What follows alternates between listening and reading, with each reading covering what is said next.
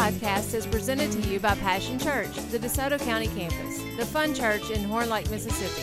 For more information, visit us at www.mypassion.church. Well,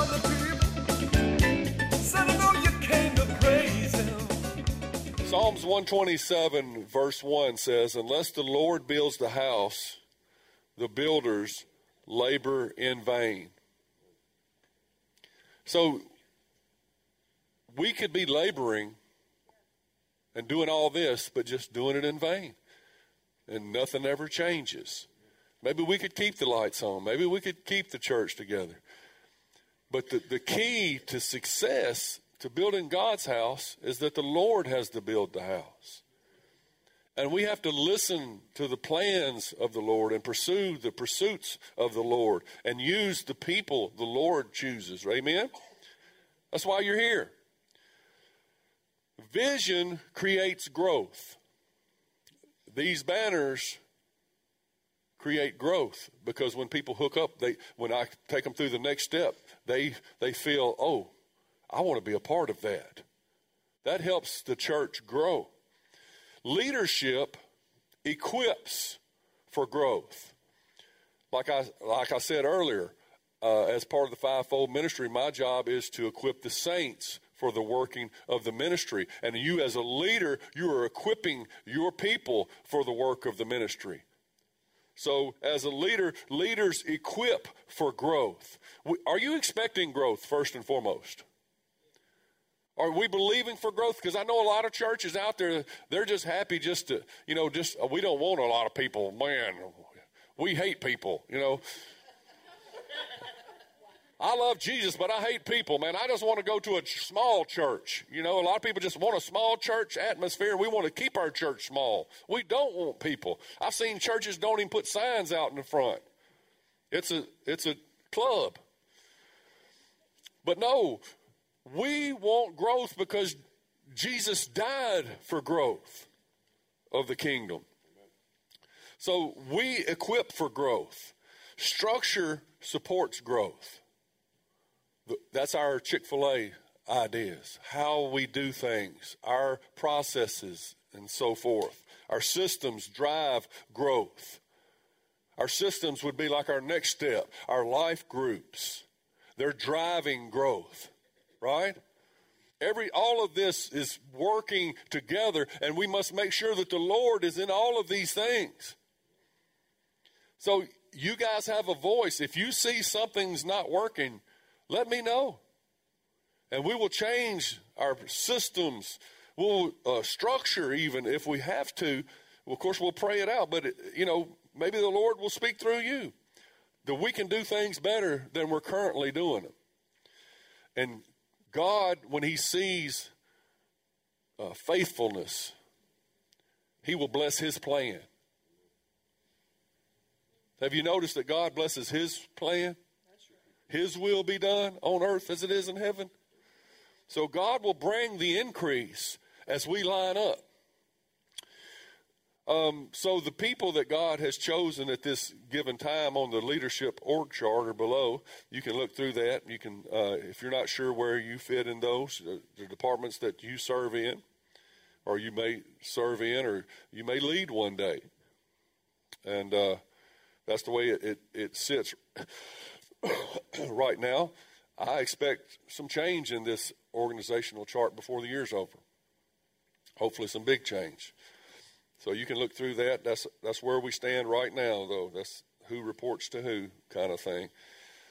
All right, uh, year-end quarterly report. That is something I send to Pastor Vickers quarterly. Of course, this is the last quarter to year-end quarterly report I'm going to read to you. But uh, four times a year, you know, I report our activity. He knows what our goals are for the church, and I, re- I respond to each one of those goals quarterly. I'd give him an overall look at what, what is the church is doing. I send it in a written form, you know, besides talking to him all the time, you know, and the conference calls that we have. So he is uh, very interested in our processes and, and, and our growth. And that's the same thing. Let me just say a little bit about as department leaders. I ask you to put together goals for the new year. I ask you uh, to pray and put together goals. Then I ask you to begin to implement those goals, to begin to work towards those goals. And then somewhere about halfway through the year, we ask you to pro- provide a SWOT and a gap report. All that's a SWOT report is strengths, weaknesses, uh, uh, uh, uh opportunities and threat. Oh yeah, so oh I was thinking A SWAT. Yeah, it's opportunities and threats. So that's just looking at your looking at what's going on in your department. It's forcing you to look at your department and saying, what are our strengths? How can we capitalize on that? What are our weaknesses? What do we need to do to strengthen those? What are our opportunities that we need to be pursuing? And what are the threats that could bring our department down that we need to know, we need to watch for? Backbiting, murmuring, these kind of divisive things might be a threat in your department, or people can't get there because of this. Or so it's just asking you to evaluate mid-year the, the, the what's going on in your department, and then the gap report is basically what I'm going to show you. I do for Pastor Vickers is I take the goals that we've set for the year, and I tell you, now this is the last one, so I, you know it's it's summing up the year pretty much. That's why I'm sharing it. But you know, for you, six months in your department, if you're a department leader, I'll ask you, how are you doing on your goals? That is your gap report. The gap means the, the gap between what you said you're going to do in this year and where you're at now. And then we're going to discuss the gap on how to get you all the way to your goals. The, all of this, so we, we look at it like paperwork. The leaders always murmur and complain, oh, I got to do my goals. Oh, what am I going to do? It's going to take you a little prayer in about five minutes to write down. Oh, SWOT and gap reports. I'm quitting leadership. I can't take this anymore.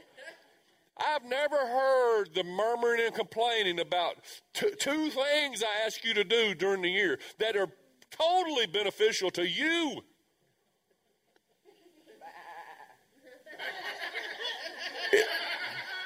It takes probably 20 minutes to do this. I'm asking for 20 minutes of paperwork this year, and I'm asking you for a little prayer. And those 20 minutes and that prayer will radically expedite the success that your department will have. So please, when, when I say, oh, I don't know how, it, it, what it is is fear of I don't know what I'm doing is what it is. And you department heads, you G Force level leaders need to make sure your people don't feel that way. Help them so they don't overthink it, overdo it, don't do it wrong. S- say, hey, it's really simple. This is what Pastor Guy wants us to do. And it also keeps me in the loop so I can help you accomplish, so your leaders can help you accomplish. Does that make sense? Anyway, I just had to throw all that in because that's a people just think I, I just not cut out for leadership because I can't do that SWOT report. It's not, it's so simple. It's so simple. All right, so here is my report to Pastor Vickers for, for this year. I wrote, we keep keep bouncing back. We're growing again. Do, do y'all y'all get as frustrated as I do about we, we grow and then COVID hits and then we get knocked back down, we have to grow again. Well, that's just part of victory. You know, you win some, you lose some, but you keep getting back up and you keep moving forward. So we keep bouncing back and we don't quit. Do you understand we're in a time of testing? We have been in a time of testing. I, if you ask me, way too long. I tell God that all the time, but God is not on our time schedule. And it seems to me as if He has tested us and our, our, our heart to stay true to what we're doing despite all the setbacks and the, the mediocre results that we have had over the years, then when He does decide that we have passed the test and He pours out victory on us, I believe it's going to be a big one because we will be in position to support and that structure and those systems and that growth as leaders. And this is the most important day, and this is the most important meeting of the year right now because you determine the success of this church. So we're bouncing back and we're growing again. Sometimes it's like, uh, well, we've done this several times. When are we ever going to get past? Well, that's not for me to know. It's for me to get up and put my boots on and get back to work again today. And God is going to bring the increase when it's time. I wrote, we continue to have a strong group of prayer warriors praying corporately. That's our passion prayer team. God's presence is very tangible in our services. That's the main thing for our services. Our praise team is going deeper. Many new leaders are being raised up. A young adults group has been become a reality thanks to Josiah. That's very needed. And a few very solid young ministers are coming into their own. And see, when you're raising up leaders, that's when you're going to see growth. And if I can encourage these leaders to lead, that's when we're going to that's when we're going to see the increase. So then I took these are our goals, nine goals here that I'm giving him our progress. Uh, one of our goals in 2021 was to rebuild our Kingdom Kids and nursery attendance. I wrote we're succeeding in this. Uh, nursery, you know, is starting. We had to grow our own. Good job, Samuel. He never thought he'd get applause for that. Joe, good work, son.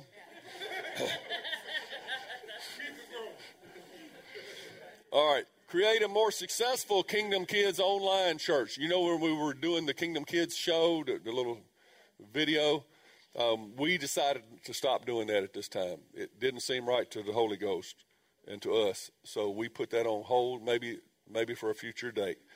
But that's, that's one thing that you do. If God's not in it, you stop doing it. You stop. You got to learn to stop. You don't just continue things because, well, that's the way we've always done it. Uh, number three is experience great organic church growth through life groups.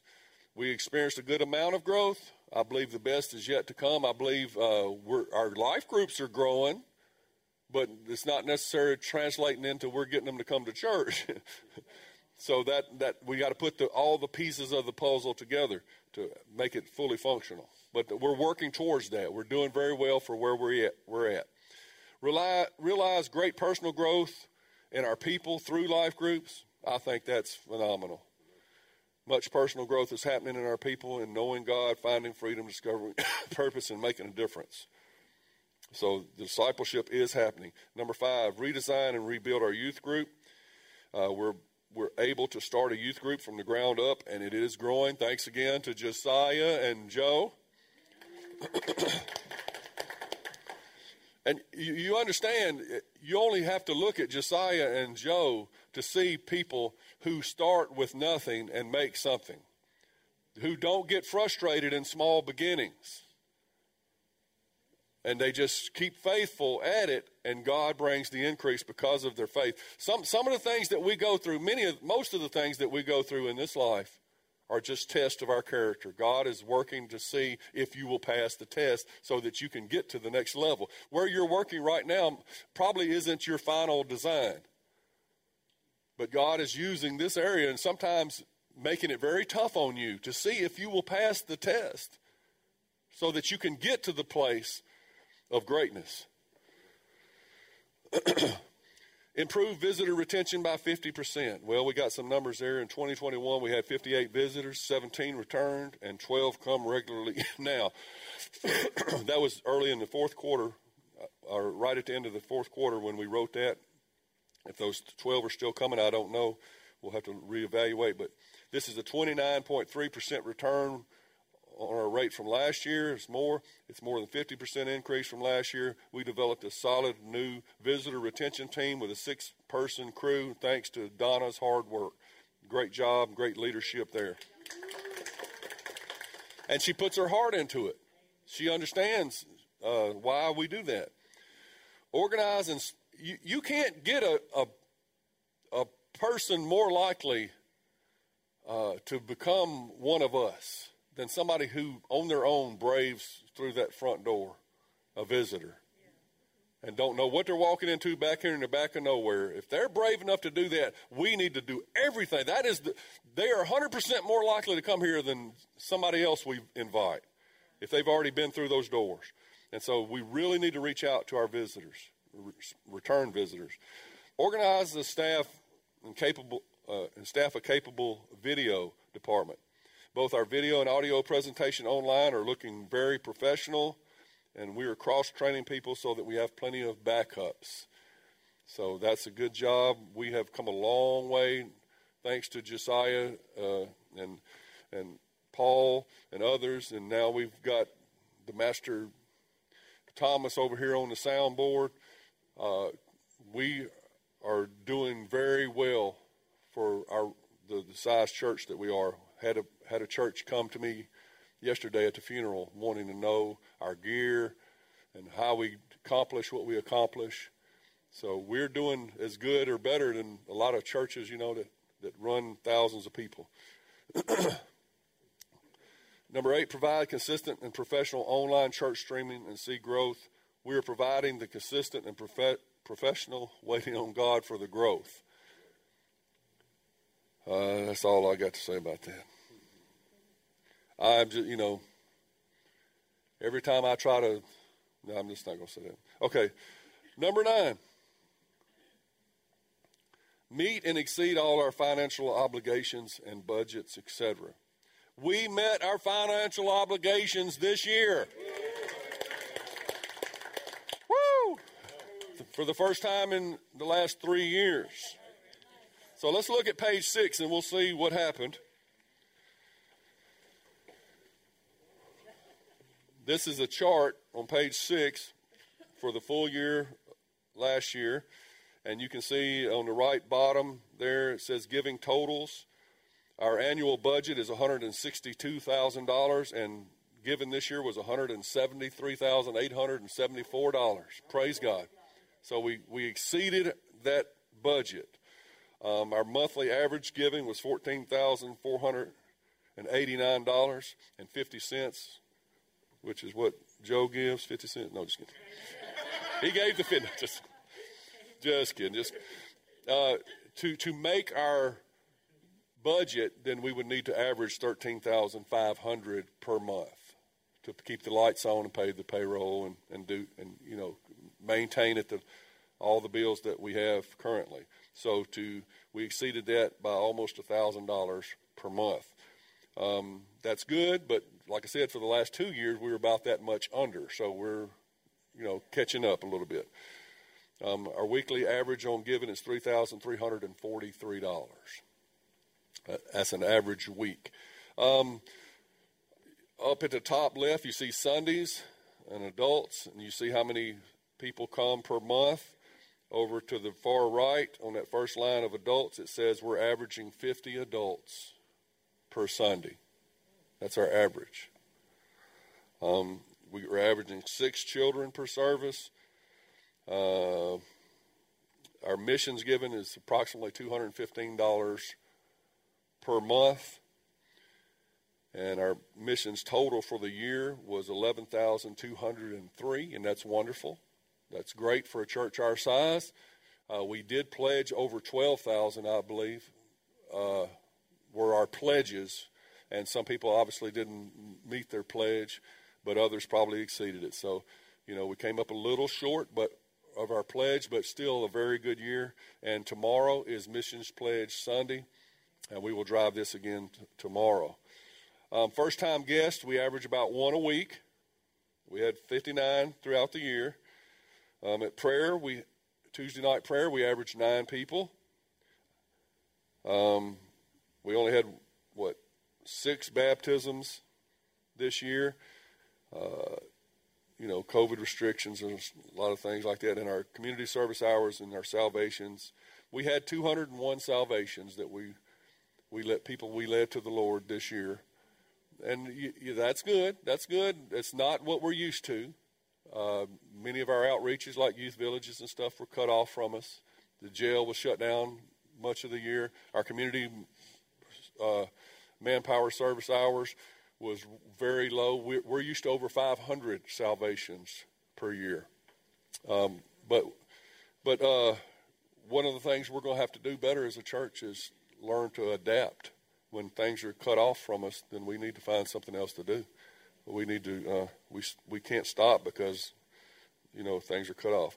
So uh, overall, a good year. A good year. Many churches are not not seeing good years, and uh, we are we're still growing and we're still bouncing back.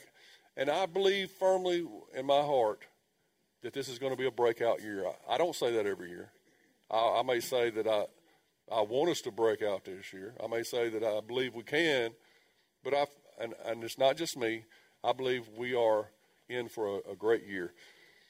Uh, I've asked a couple of people to, to share with us today, people that I know have great wisdom. Before we, we ask the first one, I'm going to draw a name for somebody to come get them a phone holder, a Chick fil A, or a candy bar.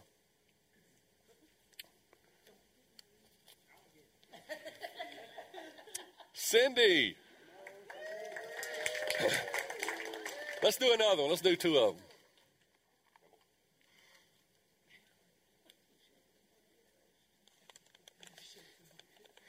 Tony.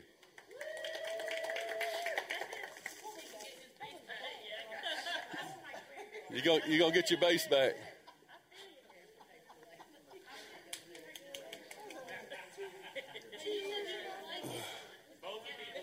Everybody, I'm getting this for my granddaughter. Specifically said you didn't like it. Okay, everybody. Now I would like to invite somebody to the pulpit who's just uh, who's been at this church longer and served more ardently than I ever have. Uh, who does so many things behind the scenes that we would just be amazed. Miss Mary McCall.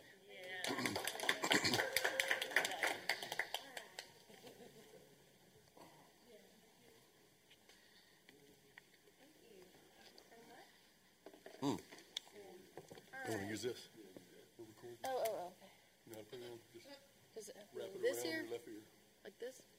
This one? Okay. Yeah.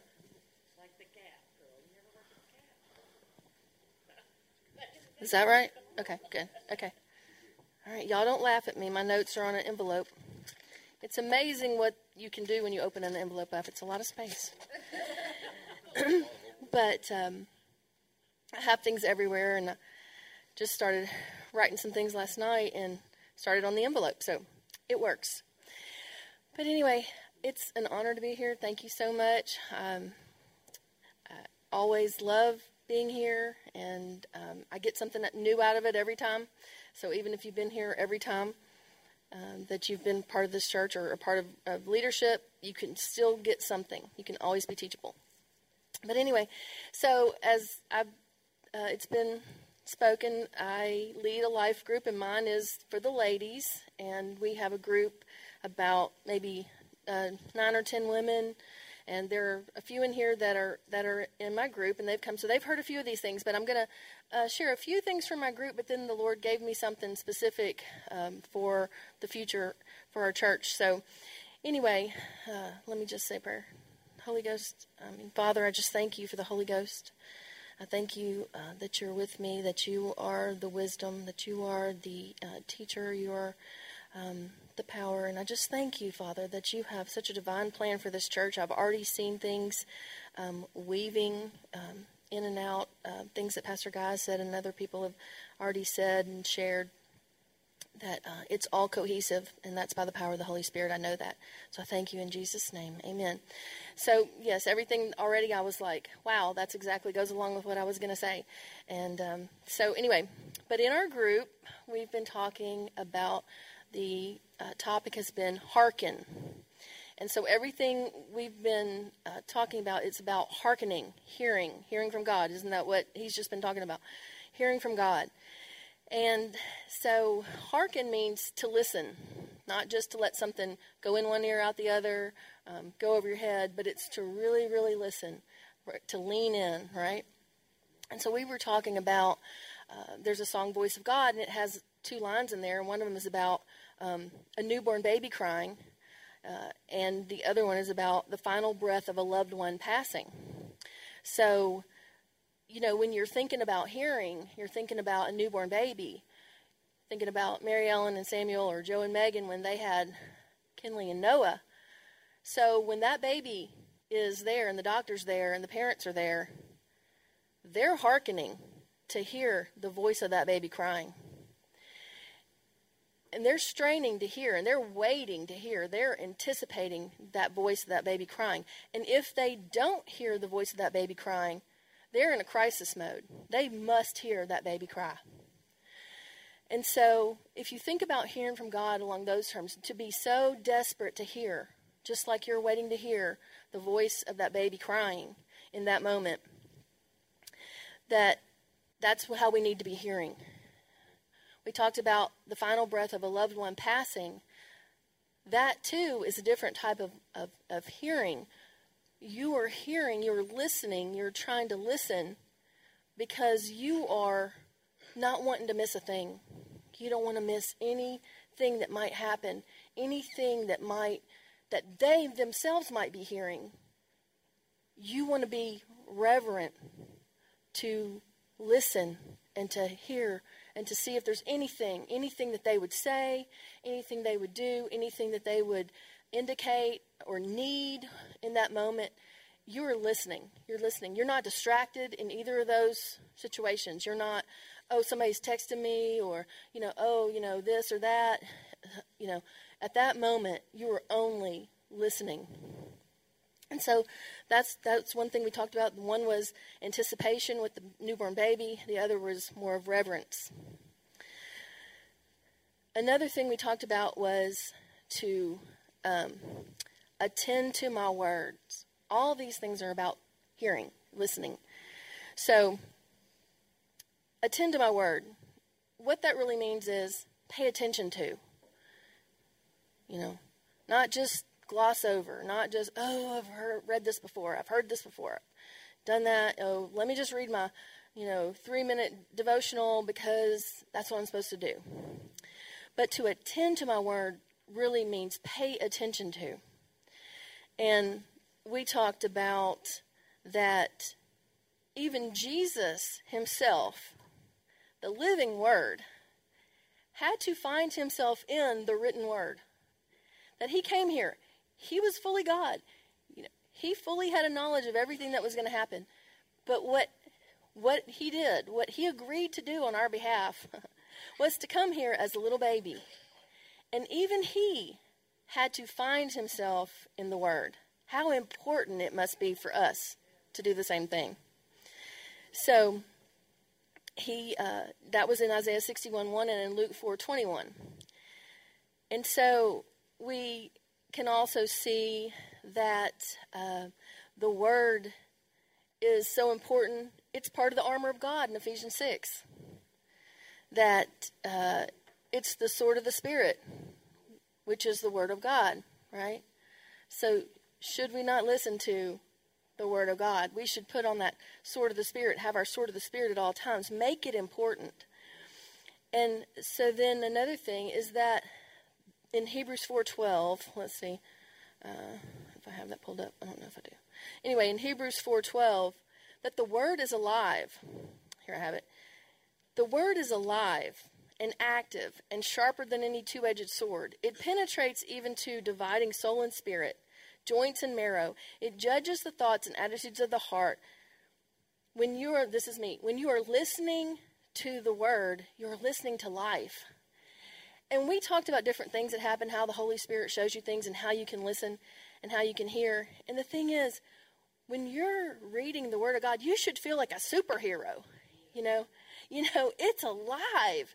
It's not just okay the leather binding, uh, the the wood that, that was made into paper. You know, the ink on the page. You know, that's just a device where we can. Um, you know, enjoy and have and utilize the word. the word is alive. You know, it can't be contained just on a page. It's on a page for our benefit. Let me stop preaching. I'm just saying, you know, it's on the page for our benefit, but it is actually the substance. It's the substance of what is contained on that page, in that ink, on those pages. Do you understand that? It's not. Um, it's just it's so exciting and enticing. Talk about fun is when you're reading the Word and the Holy Spirit, you know, makes something jump off the page at you. That can happen in the every person in this room, every believer's life. I'll I'll go ahead and talk about. We talk about. It's a funny. It's an old way back from when I was first here. We would laugh and call something a flop and stop. That's where you know what a flop and stop. Anybody know what a flop and stop is? That's where you have your Bible and you just you flop it open and it stops, and then all of a sudden this the Holy Spirit just jumps off in a word, you know, and just ministers life to you. So, so we talked about attending to the word. Third one was inclining your ear. All these things are in the Bible. See, all these things are a part of hearken, a part of listening, okay? It's a way that's spoken in the Word, and you might not even realize it's about listening, but there's so much in the Word about listening, okay? So inclining your ear, this is one of my very favorite ones. Uh, in Proverbs 4.20, Proverbs 22.17, uh, it's all in there about incline your ear to my sayings, these wise sayings. And the word picture that we had was the Last Supper. And when John was there and he was inclining his ear, he was laying his head on Jesus' chest. He was quite literally inclining his ear. And I was thinking about, you know, down here, maybe Matthew and, you know, you know, Luke or down here, whoever is down here, whoever, the disciples, and they were having a conversation. You know, they were talking. And here was John inclining his ear on Jesus' chest. And what choice morsels Jesus only had to whisper. He could be saying something specifically to John that only he and John could hear. And and wow, you know, what choice morsels John got that maybe someone else was in the room but they missed because they weren't inclining their ear. They weren't in that position. They weren't inclining their ear to Jesus. Love that word picture. So, and then we talked about is the still small voice audible? Talking about the Holy Spirit. So we're talking about hearing the Holy Spirit. And he talks, sometimes he talks, you know, different ways. But then he spoke in a still small voice in the words of several. And so we said, that was our opener. Is the still small voice audible? Well, yes. But what are you listening with? Are you listening with your natural ears and expecting? Are we only here in this natural realm expecting to hear a booming voice like that? Well, you gotta li- you gotta step into the spirit and hear with your spiritual ears. Okay, and so we talked also about in the spirit, it's a place, and that's where you can enter in through praise, worship, reading the word, you know, communing with the Lord. You enter into that place of in the spirit, okay? Everything's not out here in this natural. I think we get here where we're expecting things to start happening out here. Things do happen out here, but the really secret place is in the spirit. And even if you have to physically, as an act of faith, as a prophetic act, take a step and do it by faith of getting in the spirit where you can hear with your spiritual ears. So that was about audible. Is a still small voice audible? And what does audible mean? Able to be heard. Okay. But there's a second meaning of audible, which I got so excited about because you've been talking about this the whole time. Is that what about sports? When they call an audible. Y'all know what a call an audible is? Okay, when the quarterback's there and all of a sudden he sees how they're lining up, and then he, he says, uh uh uh uh, this is what we're going to do. This is what we're going to do. He calls an audible. Right then and there, he changes it. He calls an audible and he changes the play. Okay? You must allow the Holy Spirit to call an audible in your life. It's a change in the offensive play, okay? Uh, in the corporate setting, that's our quarterback right here. He may call an audible and say, We're not doing that department like that anymore. We're not doing that like this anymore. And we we have to listen. But, you know, Jesus, of course, is, but, but right here, Pastor Guy, you know, he hears from God. You know, we hear from God too, but when he calls an audible or the Holy Spirit of God calls an audible, if you hear one, you come to him you say, This is what I heard. Because you can't just change something in your department. But you hear it, you know, Joe, I get this, I got this awesome word from the Lord. Okay, come to me, you know, or we, we come to our pastor. Okay, let's be aware that he's going to be doing that. You know, we have structure in place. Yes, that's that's where we how we grow. But man, when the Holy Spirit tells us how to do something, it's going to work. when he calls an audible and we do it like he says it, it's going to work. Okay, so that was that, and then all right. So those were things that we've been talking about in the Hearken Life Group for Women. Sorry, men, y'all can't come. But anyway, so so we've been talking about hearing, hearkening, hearkening to the voice of the Lord. Okay, but here's what he told me for today, and I love this. I circled it when you just said that about Psalms 127 1. Unless the Lord builds the house, the builders labor in vain. Okay, so think along those lines. Hope I can get this out right what he said was, let it be lasting. Okay? So, lasting, that's the word. Let it be lasting. Okay? So, lasting is enduring or able to endure over a long period of time. It's durable, permanent, fixed, established. It implies a capacity to continue indefinitely. Okay? So it's lasting. Isn't that what we're trying to build here? Something that's lasting. Okay. So let it be lasting. Then he told me, he told me that like a week or so ago. And then I was trying to remember. And I thought, did he say make it lasting? What was it? Let it last. I was trying to remember, you know, what he told me. And then I was like, it was let it be lasting. And then he was like, let there be light. It's like, let there be light. It was, stay with me. He did not say, make it lasting. That would be more of a command. Like, you make it lasting. Unless the Lord builds the house, the builders labor in vain. You builders, you builders make it. Y'all do something. Do the uh, the kids thing with the puppets. You know, you just said we're not going to do that because Holy Spirit said don't do that called an audible. Don't do that. Was it a good thing? Yes, it was fun. It was great. It fit along with our, you know, who we are. Okay? But it wasn't for now. It wasn't this time. Holy Spirit called an audible. Pastor heard it. Pastor did not try to make something happen. Okay?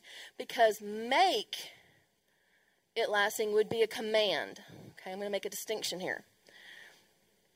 But he said, let it be lasting. It was a decree.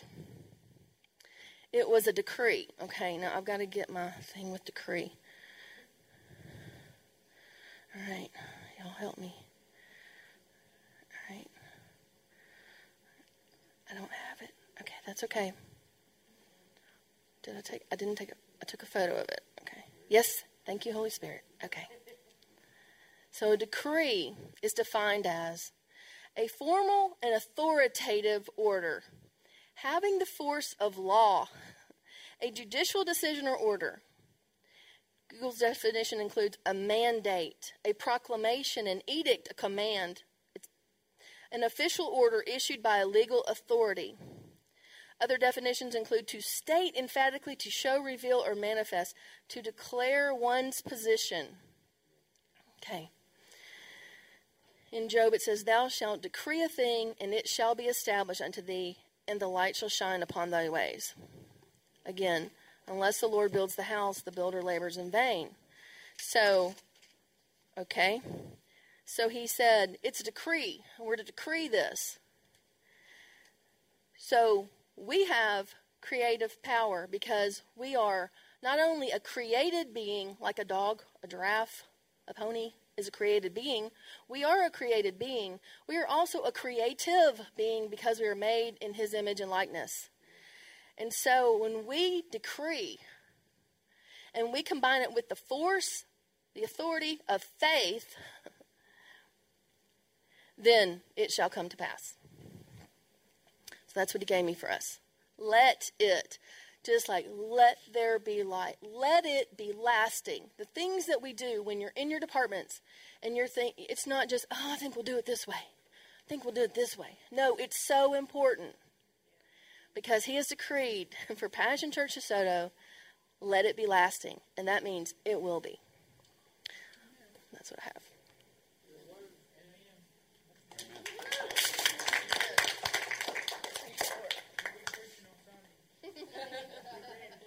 Get ready. Uh, now I'd like to call up Mr. Nicholas Mitchell.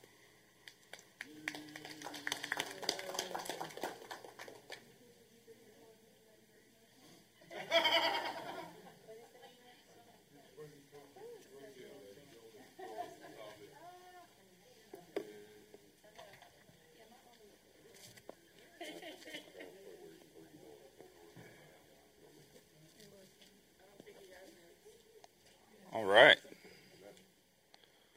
So, talking about listening to God and having a lasting life with Jesus and a lasting ministry. And Pastor's first verse in the packet is also a verse that I have here today. So, thank you, Jesus, that you are the one speaking to us, that Nicholas Mitchell is not going to say a single word right now, that we're going to hear from God, and we are going to be obedient and follow God. Everybody in here is a maturing Christian, right? Many of us, some of us are more mature than others, but we're all maturing. You would not be sitting at this table right now if you're not growing in Christ. So I know beyond a shadow of a doubt, every single one of you, you're going to hear this and you're going to say, Oh, yes, I agree with that. That's biblical. I want this in my life. And that's what you're going to believe. And you're going to say it. You're going to say amen. You're going to nod your head.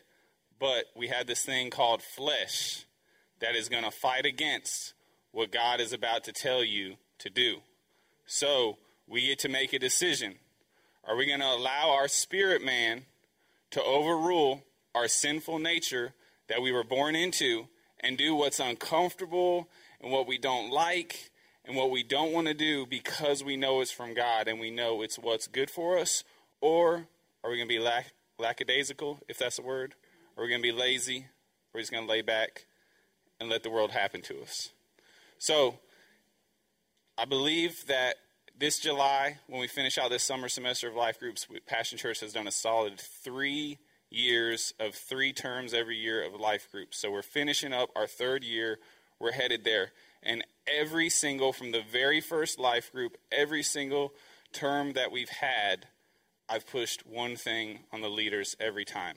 And that one thing that I pushed on them is hey, accountability. Get accountability partners in your group. This term, this January when we started, life group leaders, have I said anything about that this whole time? I have not. Because I realized that number one, I didn't have it good enough in my own life. And I know that the majority of you guys sitting here, if you if you're like, man, if you got an accountability partner and people are holding you accountable in every single area of your life and you're like dishing all your dirt out to somebody, you're in the minority sitting at these tables. Now, people might think that you have accountability, but what I'm about to lay out for you, it goes a whole lot deeper than just talking to one person. So, I didn't push this on the life group leaders this time. I didn't say, hey, get everyone in your group to find accountability partners because I knew if us sitting at this table, if us as leaders aren't doing it, then it's not going to work. So we need to get it in our own life. This isn't about doing a ministry. This is about us staying close to God and what we are supposed to be doing. So in Psalms chapter 10, verse 4, and these first two, I'm doing the Holman Christian Standard Bible version, and then after these first two verses, it's all NLT like I normally use. So Psalm 10, 4, it says this In all his scheming, the wicked arrogantly thinks there is no accountability since God does not exist. So our flesh is wicked and will try to keep us away from accountability. Our spirit must persevere and do what is best for us, even though it is uncomfortable and painful. It is wicked to say, hey, I don't need accountability. Because if you don't think you need accountability, that means you don't think God exists because God holds us accountable and He's placed people in our life to hold us accountable. It says in Psalms chapter 10, verse 13, Why has the wicked person despised God? He says to himself, You will not demand an account. Well, guys, it's, it's been a long journey. I've been following Jesus for like seven years now as an adult, and I've looked for accountability partners all over. I found young men uh, that are on fire for Jesus. I found up and coming ministers. I found established ministers, and people do it for a couple weeks, couple months, and then they'll fall off because they don't want you to know their own dirt and what they're going through. People don't want to tell the truth. They don't want you to, to let people in. They don't want you to know when they're doing wrong. So finally, a couple months ago, I called my dad up on the phone. I said, Dad, I need you. Because no one else has ever held me accountable in every single area of my life. Now, I have accountability partners. I have other people that know stuff and know what's going on. But I called on my dad and I said, Dad, I need you to do this for me. And he said, Okay, I'll do it for you.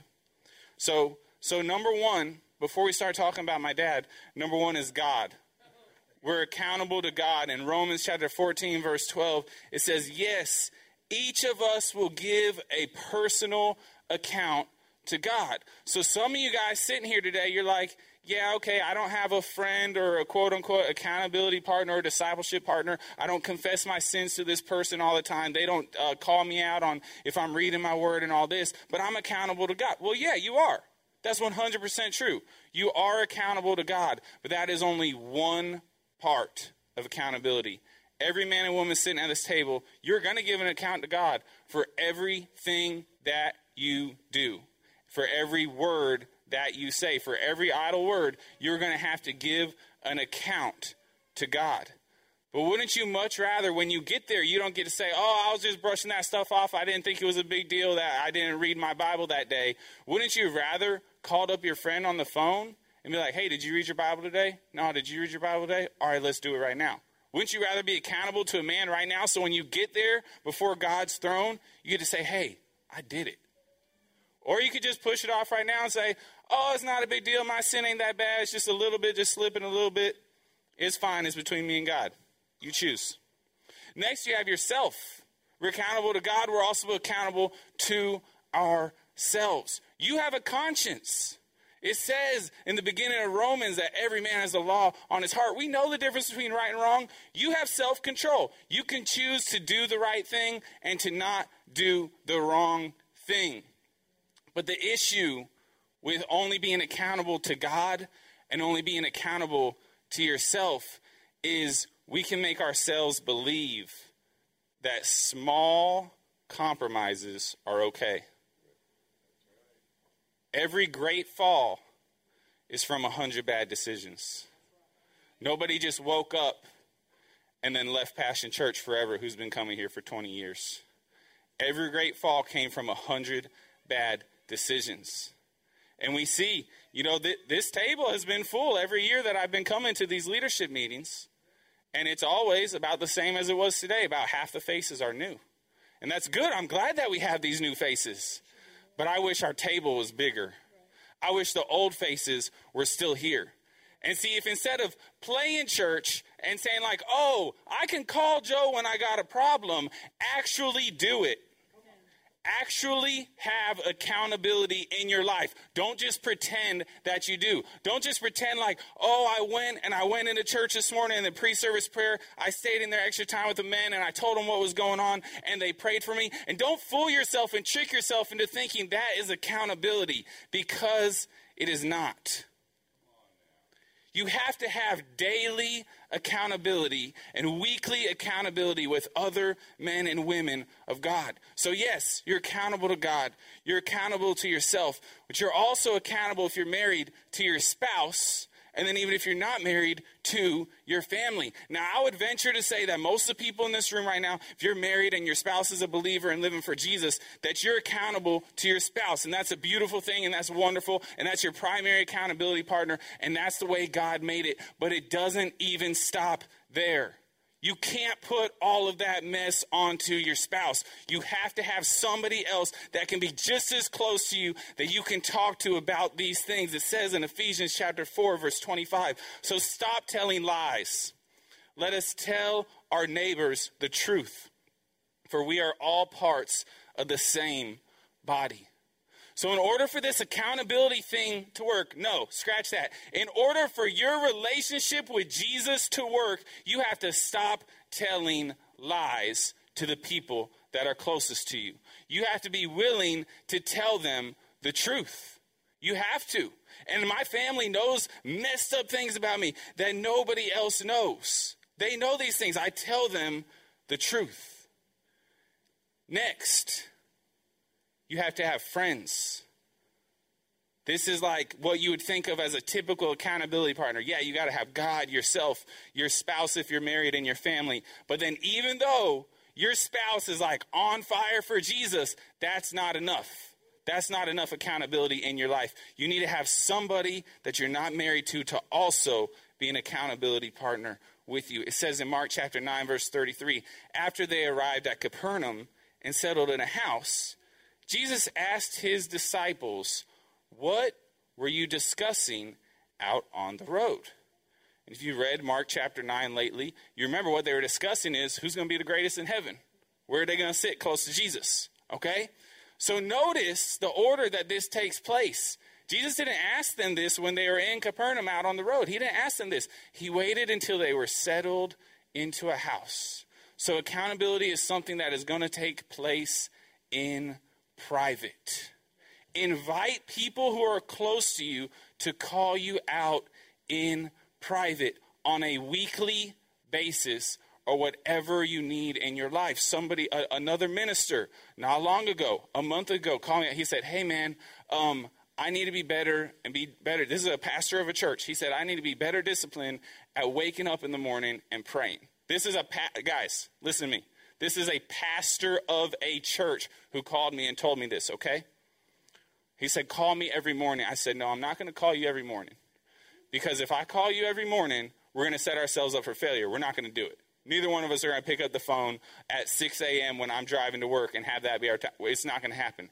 I said, I'll call you once a week. The first week I call him. And he said, Oh, oh, oh I appreciate you calling me, but I'm already up doing this, blah, blah, blah. Didn't pray, hung up. Second week I called him. He didn't answer. Okay? So, you have to actually do it. You need to set up something that you're really going to do. Don't ask somebody to call you in the morning and pray if you're not willing to pray in the morning. This is also something that you have to pursue yourself. When you leave here today, and I'm challenging all of you to do this as an essential to living for Jesus and to not dying because you're going to die by yourself. You will die if you are alone in this. How many people have we seen come in and out of this church? They never hooked up. They never found men and women of God they could talk to, they could trust, they could grow with, and they just died by themselves. We need each other to build each other up and to help each other.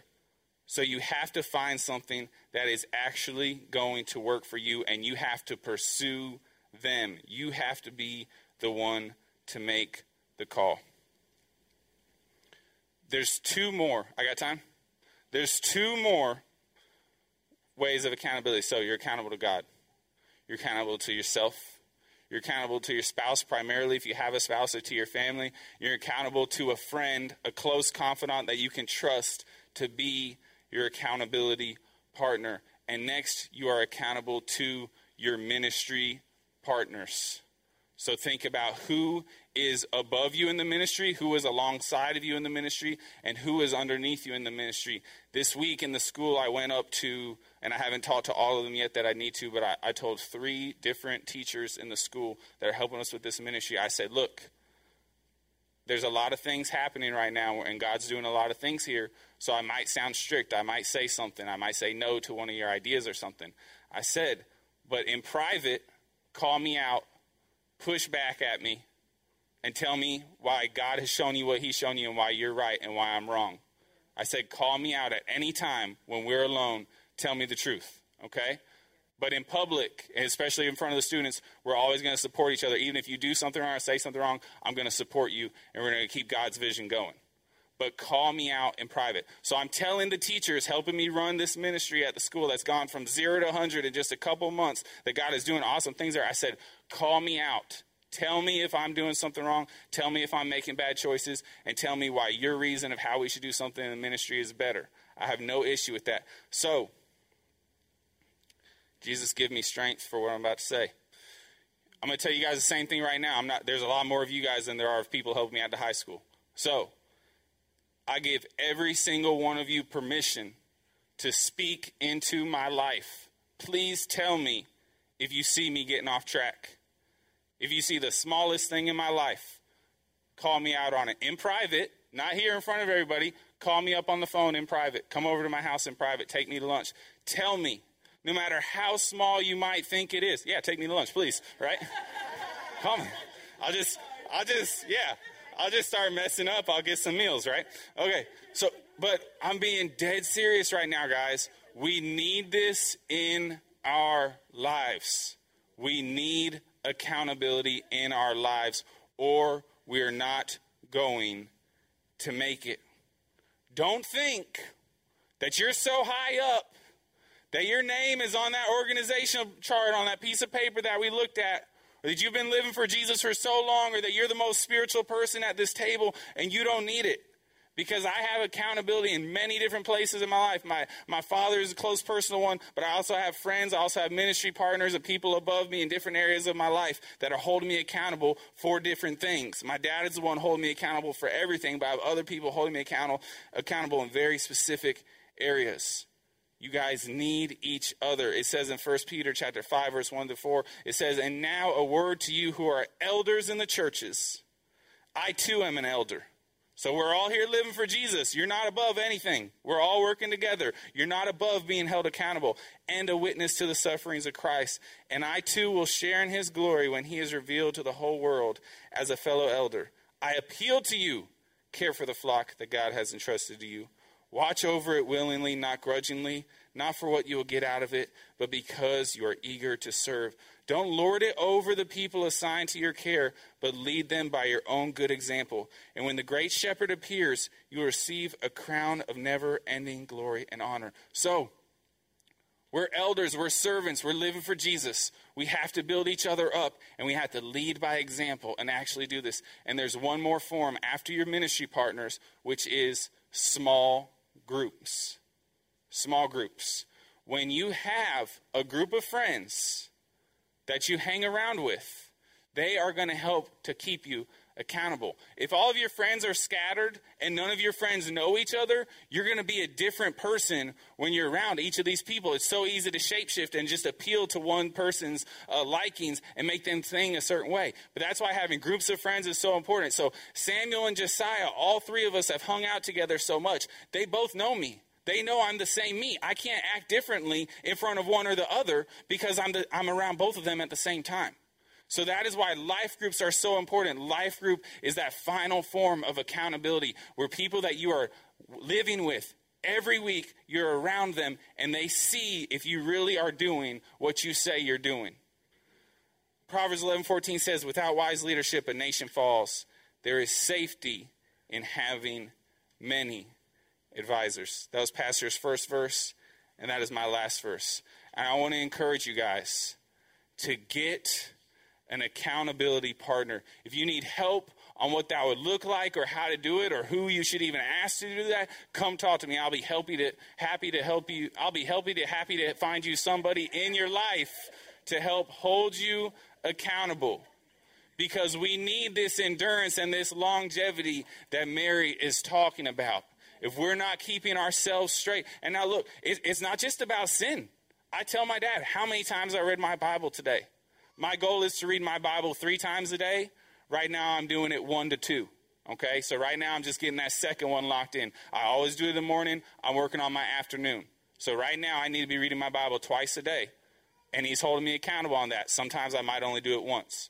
So you need to get locked in with people in your life that are going to keep you on the right path. But in order to do that, you have to be real, you have to be honest. Do not shy away from this.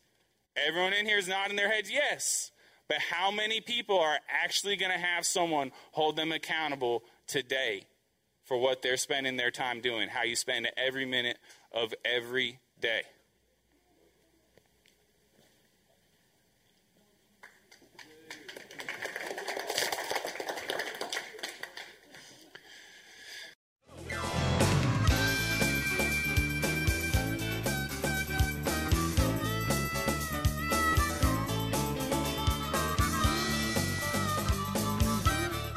For listening to the podcast today. We hope you enjoyed it and that it inspires you to live out God's Word. For more information, visit us at www.mypassion.church.